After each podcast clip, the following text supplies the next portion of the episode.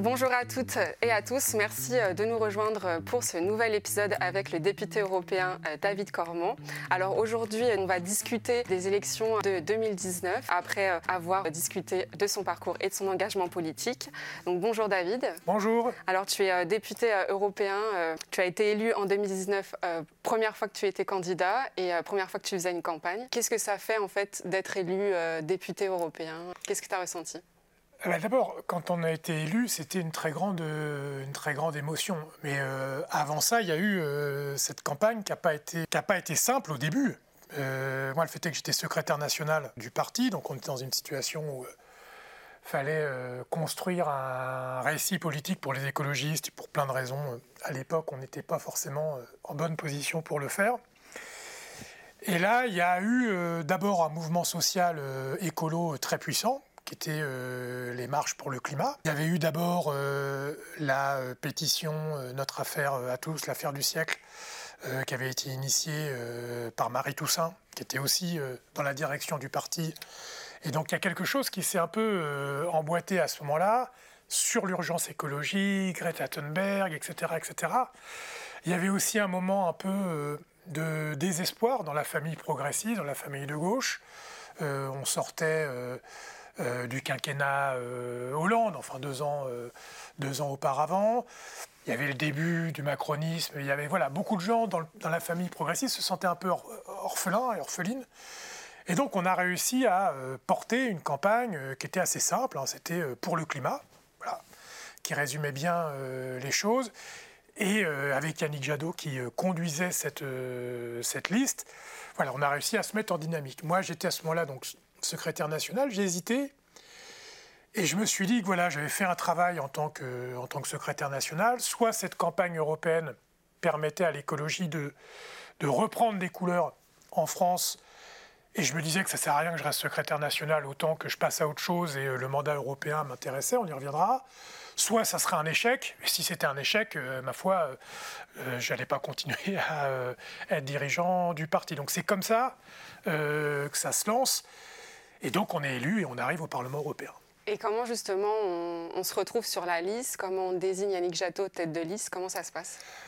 Un peu par la palabre, parce que euh, on savait pas trop quoi faire. Yannick avait été notre chef de file au présidentiel, et puis pour tout un tas de raisons, euh, on avait décidé de soutenir euh, Benoît Hamon, euh, ce qui fait qu'il n'avait pas été candidat à la fin. Tout ça, n'était pas soldé par un franc succès, euh, il faut bien le dire. Donc on s'interrogeait, quelle candidature pour euh, rebooster l'écologie? Moi, j'avais réfléchi à une hypothèse en tant que patron du parti, en tant que chef du parti avec Noël Mamère, que j'avais été voir, très, très sympa d'ailleurs Noël, qui avait dit, écoute David, moi j'ai arrêté, euh, je vois pas trop, euh, écoute si tu veux on peut regarder, mais qui n'était pas spécialement euh, branché, puis on n'avait pas tellement d'options. Et puis Yannick avait quand même la force de, bien connaître les institutions européennes, il avait un bilan particulièrement solide. Il a un lien historique avec la société civile écolo organisée, puisqu'il avait été chef de des campagnes dans une vie antérieure à Greenpeace. Et donc, ça nous a apparu assez naturellement comme une option euh, solide. Et d'ailleurs, là-dessus, on ne s'est pas trompé. Et pour le reste de la liste, on a essayé de faire à la fois s'appuyer sur euh, les piliers qui étaient toujours députés euh, européennes, Karim Adeli et Michel Rivasi, et faire monter une nouvelle génération d'écolos avec bah, Marie Toussaint, avec Mounir Satouri, Gwendoline Delboscorfeld et moi-même, et puis des candidatures de la société civile, avec Benoît Biteau, Damien Carême, euh, Claude Gruffat, et puis d'autres euh, militants écolos, d'autres familles écolos, avec euh, Caroline Rose, Salima Yenbou à l'époque, et puis les régionalistes. Hein, on s'est relié avec les régionalistes, puisque les écologistes sont régionalistes. Donc voilà, on a fait une campagne, une liste qui avait vocation à avoir une cohérence tout en étant la plus élargie possible, mais sans perdre en cohérence. Donc c'était ça, je pense, qui a fait que on était solide sur nos appuis pour porter euh, voilà, un récit qui était euh, à la fois dynamique et qui partait pas voilà, trop dans tous les sens. Tu as parlé de notre affaire à, tous, donc c'est vrai que l'écologie à l'époque était et encore aujourd'hui était dans l'actualité, mais pas tellement l'Europe. Comment on fait campagne sur un sujet, l'Europe, qui est parfois peu présent dans les médias? Comment on réussit à faire s'intéresser à ce sujet-là? Eh ben, je crois en intériorisant pas justement que c'est pas dans les médias. Parce que même si c'est spécifique, enfin, c'est pas c'est spécifique, mais c'est très, très vrai en France, il y a un vrai problème avec les médias français qui s'en occupent pas. Et d'ailleurs, c'est en adéquation avec le fait que la France, d'une manière générale, je parle d'un point de vue politique, ne s'intéresse pas assez à l'Europe. Et alors, c'est comme ça qu'après on râle en disant euh, Ah, mais euh, c'est les Allemands qui décident de plein de trucs. Bah oui, si on s'y intéressait plus, ça serait peut-être un peu euh, différent. Et, la force des écolos en France, et d'ailleurs, c'est dans notre nom, hein, Europe Écologie, c'est de s'adresser à tout le monde en partant du principe que les gens s'intéressent à l'Europe.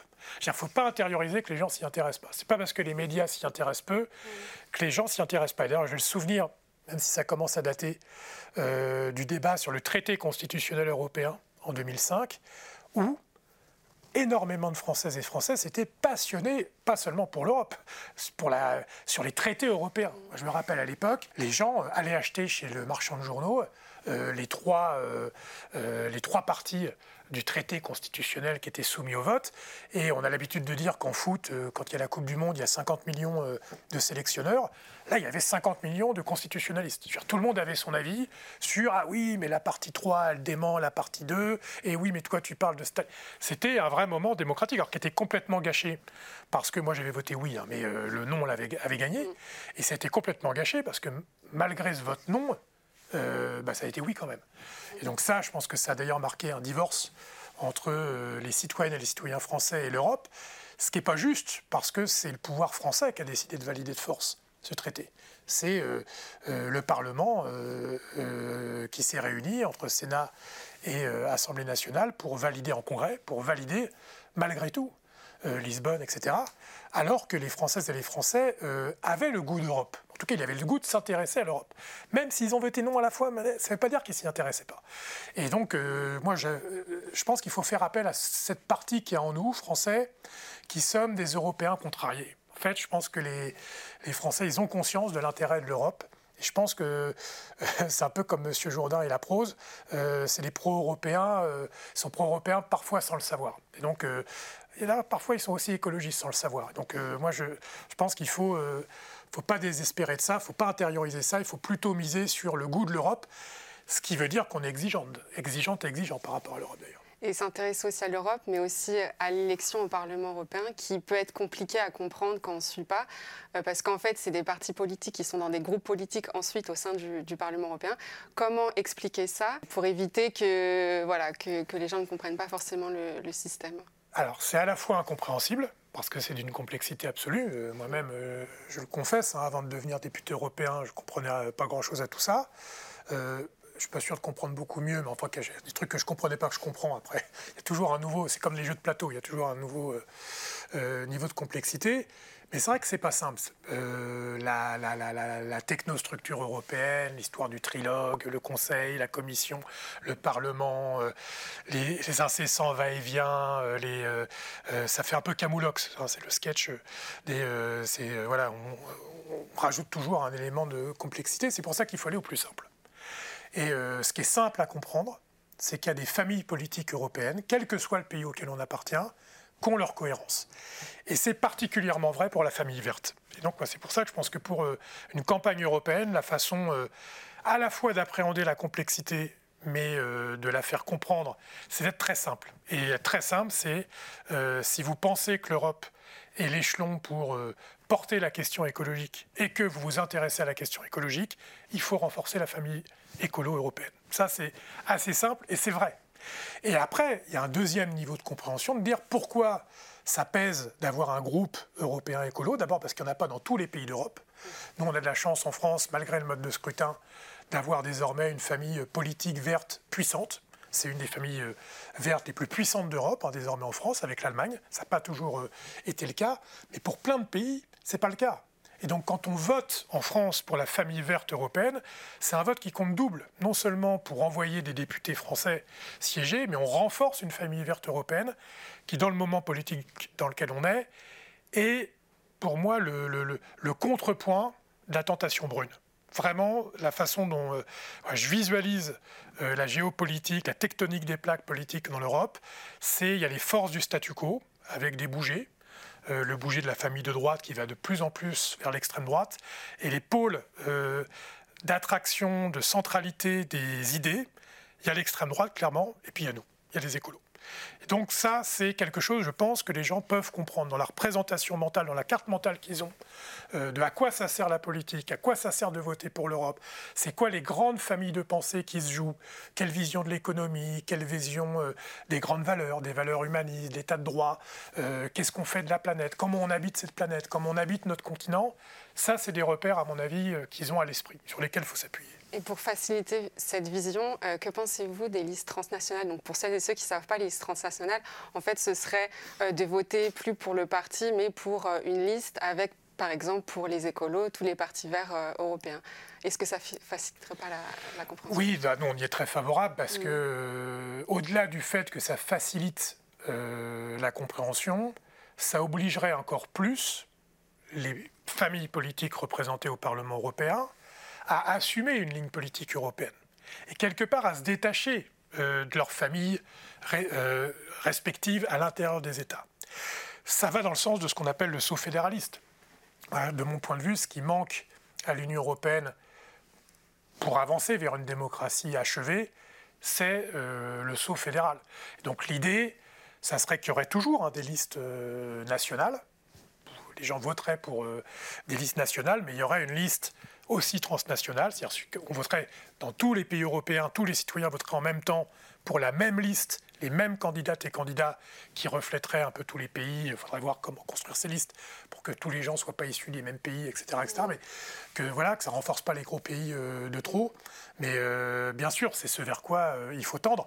Et on pourrait même imaginer un jour, c'était Gérard Onesta qui a été vice-président ici du Parlement en tant que député écolo, une sorte de bicamérisme comme il y a en France, avec euh, l'Assemblée et le Sénat, avec à la fois des députés qui seraient élus uniquement sur une liste transnationale et des sénatrices, sénateurs, l'équivalent, qui seraient élus en même temps sur des listes nationales. Et vous aurez à la fois, ou sur des listes d'ailleurs régionales, ça pourrait être des listes régionales, vous aurez à la fois des représentants des régions ou des États comme un peu quand il y a un bicamérisme, moi je suis plutôt pour le bicamérisme, qui représenterait les identités des pays, des régions, et à la fois une assemblée européenne qui représenterait vraiment les grands courants d'idées sur une logique transnationale. Mais ça, ça fait partie des étapes à construire. Et la première étape, oui, ça serait une liste euh, transnationale, c'est en discussion, mais je pense que ça sera trop court pour les prochaines élections en 2024. Et là, donc, on va passer aux résultats de ces élections euh, en 2019. Donc, euh, Europe Écologie Les Verts en France a obtenu 12 sièges, le groupe politique des Verts 74. comment avez-vous analysé ce résultat? Ben, D'abord, c'était une surprise parce que on fait, la liste fait 13,5%. Les derniers sondages nous mettaient à 7, 7,5. Mm. C'est très rare. Hein. Aucun sondage de toute la campagne ne nous a jamais mis à, ce score-là. Et en fait, ça arrive jamais. Hein. les sondages, ils peuvent euh, un peu se tromper, etc. Mais dans une campagne, c'est très rare que le score final soit plus haut que le meilleur sondage qu'on a eu pendant toute une campagne. Et je crois qu'on n'avait déjà jamais dépassé les 9,5-10. Donc quand à la fin on fait 13,5, c'est beaucoup et surtout c'est la première fois que les écologistes font plus de 3 millions de voix France. Et ça, c'est pour moi un déclic. C'est-à-dire qu'il y a un moment où euh, le corps électoral écolo, grosso modo, c'est 800 000, 900 000, il y avait des bons à 1,5 million, 1,8 million, 2 millions.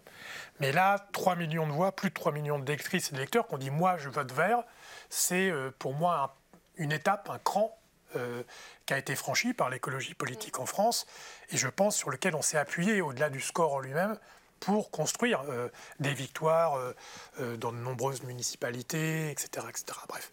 Donc, donc ça, c'est quelque chose qu'on accueille avec beaucoup de joie, surtout que ça fait plus de copines et copains qui se retrouvent députés, qui ne l'espéraient pas et qui se retrouvent élus. donc ça, c'est évidemment un moment politique d'une grande intensité, même si, même si le résultat aussi, c'est l'extrême droite euh, extrêmement haute. c'est euh, à notre niveau. Et puis aussi la majorité présidentielle qui fait un très gros score. C'est-à-dire qu'on fait 13,5, mais les deux partis euh, devant sont à 10 points, à peu près 10 points de plus. Donc il faut relativiser tout ça. C'est-à-dire que notre joie était aussi mm. tempérée par la poussée des populismes, etc., etc. Et quand on arrive là, bah, quelque part, les, les, au sein du groupe vert, les Françaises et les Français sont un peu de retour. Parce qu'on a vu un mandat avant, on était beaucoup moins nombreux, on pesait moins. Et ça, ça s'est combiné avec une autre délégation allemande très importante, parce qu'ils ont fait aussi un score historique en Allemagne et un peu partout. Et donc c'est là qu'on a un groupe qui est le groupe le plus important de l'histoire de l'écologie politique au Parlement. Et je pense que ça a aidé hein, dans la première dynamique de ce début de mandature sur le Green Deal. Le vote, faut toujours penser ça, hein, le vote écolo, encore une fois, il, compte deux fois là aussi. Non seulement vous envoyez des députés écolos, mais aussi vous influencez les autres qui se disent aïe aïe aïe, il y a l'écologie qui fait un score, donc on va devoir faire des trucs. Et c'est ça qu'a lancé, je pense, qu'a encouragé à lancer le Green Deal même si on n'était pas dans l'espèce de coalition informelle, formelle ou informelle, puisqu'ils ont fait euh, euh, sans, nous, c'est la vie, mais malgré tout, on influence, le vote écolo en tout cas, a influencé, en tout cas, c'est le début de mandature. On a vu, on voit qu'il y a eu un backlash écolo ensuite, un retour en arrière, mais ça, c'est une autre histoire. En tout cas, à ce début de mandature-là, on sent qu'il euh, y a quelque chose qui se passe. Et puis, il y a le Covid, et puis, bon, il y a d'autres choses. Mais il y, a, un début, il y a un élan qui se fait, où ça se passe autour de l'écologie. Donc tu as commencé à parler euh, du Rassemblement national des, hauts scores et justement je voulais revenir euh, sur les résultats en fait qui étaient euh, au niveau européen étaient quand même très différents de ceux en France. Donc pour reprendre pour reprendre ces résultats, donc en France le RN était enfin le Rassemblement national est arrivé premier suivi de Renaissance et des Verts. et dans l'Union européenne c'était différent. Donc c'était le PPE qui est composé des Républicains, euh, donc le PPE, c'est les conservateurs, en gros la droite conservatrice. Euh, ensuite, le SND, donc les socialistes, euh, donc, où siège le Parti socialiste. Et enfin, Renew, où, siège Renaissance. Donc finalement, des résultats qui sont complètement différents. comment t'expliques cette, cette différence? Alors, d'abord parce que la famille verte n'est pas équitablement représentée dans les 27 pays. C'est-à-dire qu'on est plutôt fort dans l'Ouest, au nord de l'Europe. Ça commence dans des formes différentes au sud, mais c'est pas simple. Et on est relativement absent dans l'Est, hein, euh, ce qu'on appelle les anciens pays de l'Est, du bloc de l'Est, etc. Donc ça crée un déséquilibre quand on, euh, quand on consolide les résultats euh, en général. Ensuite, la deuxième raison, c'est que l'extrême droite est diluée d'une certaine façon dans deux groupes. En fait, mm. pour vraiment évaluer le poids de l'extrême droite au niveau européen, ne faut pas uniquement regarder le groupe dans lequel siège le Rassemblement national, qui s'appelle le groupe ID. Il faut euh, aussi regarder le groupe ECR, euh, dans lequel siège par exemple la famille politique de Madame Meloni, mm. ou euh, Vox espagnol, ou bon bref. Donc là, ça fait plus une force qui est derrière nous, ça fait une force qui est devant nous, parce qu'ils mm. sont de mémoire 70, 65, donc ça fait, ils sont même devant, aujourd'hui, devant Renew, ils ne doivent pas être loin des SND. Donc ils sont divisés en deux groupes, mais ce bloc d'extrême droite, et le dernier élément, hélas, c'est qu'il y a une partie du PPE qui, dans certains pays, sont de fait la force d'extrême droite, ou une des forces d'extrême droite.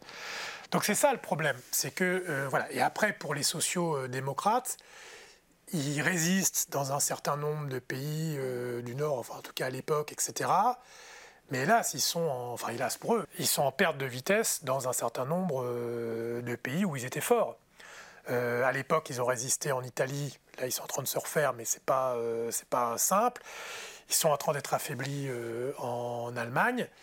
on va voir ce qui va se passer en Espagne. Et puis, bon, en France, on voit que c'est pas simple. Donc, c'est pour ça qu'il y, a des, y, y a des différents niveaux de maturation et de recomposition de ces blocs politiques en fonction des pays. Mais la grande tendance, quand même, c'est un renforcement du populisme d'extrême droite, un affaiblissement de la gauche de la gauche, hein, qui avait eu le vent en poupe par un moment avec Podemos, euh, Die Linke. Euh, en fait, il y a un peu qu'en France, avec la France insoumise, en tout cas pour les élections nationales, que ça résiste. Partout ailleurs, euh, c'est quand même Syriza, on l'a vu en Grèce, hein, qui était un des... Tout ça est en train de, de baisser. Une résistance en fonction des pays des sociodémocrates. L'écologie, qui en tout cas en 2019 avait rebondi on va voir, là, ça va être un des enjeux hein, de tenir. Et puis une droite, PPE, qui s'affaiblit en se droitisant, et un double pôle, extrême droite, qui se renforce. Euh, Pour terminer, justement, je voulais euh, revenir. Donc, en 2019, tu as dit que c'était euh, un double sentiment de joie d'avoir fait un bon score et en même temps de voir le Rassemblement national, l'extrême droite euh, en tête. Est-ce que ça va être le match retour un peu aux prochaines élections? Comment se projeter? Parce qu'on se dirige vers un scénario qui va quand même un peu se répéter, voire qui va peut-être s'aggraver du côté de l'extrême droite. comment, à ce stade, aujourd'hui, tu envisages pour moi, c'est clairement, euh, encore plus clairement qu'en 2019, parce qu'en 2019, ce que je disais, il y avait quand même un bloc social-démocrate et un bloc PPE qui tenaient sur un réflexe pavlovien de la grande synthèse. En fait, comme depuis le début du Parlement européen, et il faut comprendre qu'ils faisaient ça parce que quasiment 100% des États qui composent le Conseil européen, c'est les représentants des États, étaient soit PPE, soit socialistes. Et donc, comme c'est une forme de euh, co-législateur ici, entre le Parlement et le Conseil, il y avait une logique, même si ce n'est pas la mienne, mais il y avait une logique à faire une co-gestion au Parlement PPE-SND, parce qu'après on discutait avec le Conseil, qui était quasiment composé aussi de chefs d'État. Ça, c'est fini. Je veux dire, euh, il y a beaucoup de chefs d'État ou de coalitions, et même de chefs d'État, qui sont ECR, l'une des deux familles d'extrême droite, par exemple avec Mme Mélanie. Il y a Orban, il y a, euh, voilà, il y a euh, peut-être aussi des changements. Il y a, les Renew avec Macron. donc en réalité, le PPE aujourd'hui, au moment où on parle, il dirige, les plus grands pays qui dirigent, c'est la Suède et l'Autriche. Et la Suède en coalition avec l'extrême droite, l'Autriche en coalition avec les Verts. Donc on voit bien que c'est un peu quand même, euh, ça fait pas le même truc à la fin. Euh, les SND, ils co-gèrent, ils sont forts en Allemagne, grâce à la victoire, mais avec les libéraux et avec les Verts, et ils risquent de perdre l'Espagne. Et donc derrière, les SND, c'est un peu au nord, c'est un peu le Portugal, mais c'est donc en fait, il y a quand même un, il n'y a plus la toute puissance SND PPE. Et ça, on va on est en train d'y assister aussi au Parlement. Mm. Et donc là, la, la, la question, c'est la dérive du PPE et le président du groupe PPE au Parlement européen, qui est allemand pourtant, je dis pourtant parce que la droite allemande avait plutôt résisté à la tentation de l'extrême droite, euh, Manfred Weber, le président de ce groupe, est un train de faire les yeux de chimène à Madame Mélanie, à la droite de la droite de, de l'hémicycle, pour se préparer à construire une coalition avec eux. Et donc l'inconnu, c'est que va faire SND Est-ce que les socialistes vont continuer à raisonner en cogestion avec des gens qui vont vers l'extrême droite? Nous, c'est clair que c'est no way, euh, pas question en bon français. Et euh, il y a la question des libéraux de Renew, qui eux ne savent plus où ils habitent. Est-ce qu'ils, euh, eux aussi, accompagnent le mouvement vers l'extrême droite? Est-ce qu'ils, cèdent à la tentation illibérale? Est-ce qu'ils font autre chose? S'ils font autre chose, ils font quoi? Et c'est pour ça que les Verts, ce que je disais tout à l'heure, sont une force d'appui pour y voir clair. Parce que nous, on est clair sur la ligne politique, sur le fait de construire des coalitions d'idées, mais pas des coalitions techniques avec des gens qui euh, maintenant sont en train d'aller vers l'extrême droite. Il faut être très clair et sur nos appuis sur les grandes valeurs. L'Union européenne, ce n'est pas une affaire de frontières, c'est une affaire de valeurs. C'est pour ça qu'on l'a faite. Donc à la seconde où on oublie ça, on oublie l'objet social et l'objet politique qu'est l'Union européenne. Je pense que c'est les Verts qui, sont, euh, qui font partie de ceux qui sont les plus clairs, qui disent la même chose à peu près partout. Donc pour moi, le grand débat de ces élections européennes, et tant qu'ils viennent d'ailleurs pour l'Union européenne, c'est euh, deux choix. C'est soit la tentation euh, illibérale, ce qu'on appelle illibérale, c'est-à-dire la synthèse entre le libéralisme économique et l'autoritarisme euh, xénophobe, liberticide. Voilà, c'est Orban, ça n'existe pas qu'en Europe, hein. c'était Bolsonaro, c'était Trump, voilà. Ou est-ce que c'est l'espoir vert qui claire sur les valeurs, sur le basculement de notre économie vers la, sobriété, la transition juste, etc., etc. Je pense que c'est vraiment ça, le grand match qui va euh, se jouer. Euh, alors merci David pour euh, cette émission, c'était très intéressant et donc on va se retrouver au prochain épisode pour parler de la campagne des élections de 2024. Merci à tous de nous avoir suivis, on se retrouve au prochain épisode.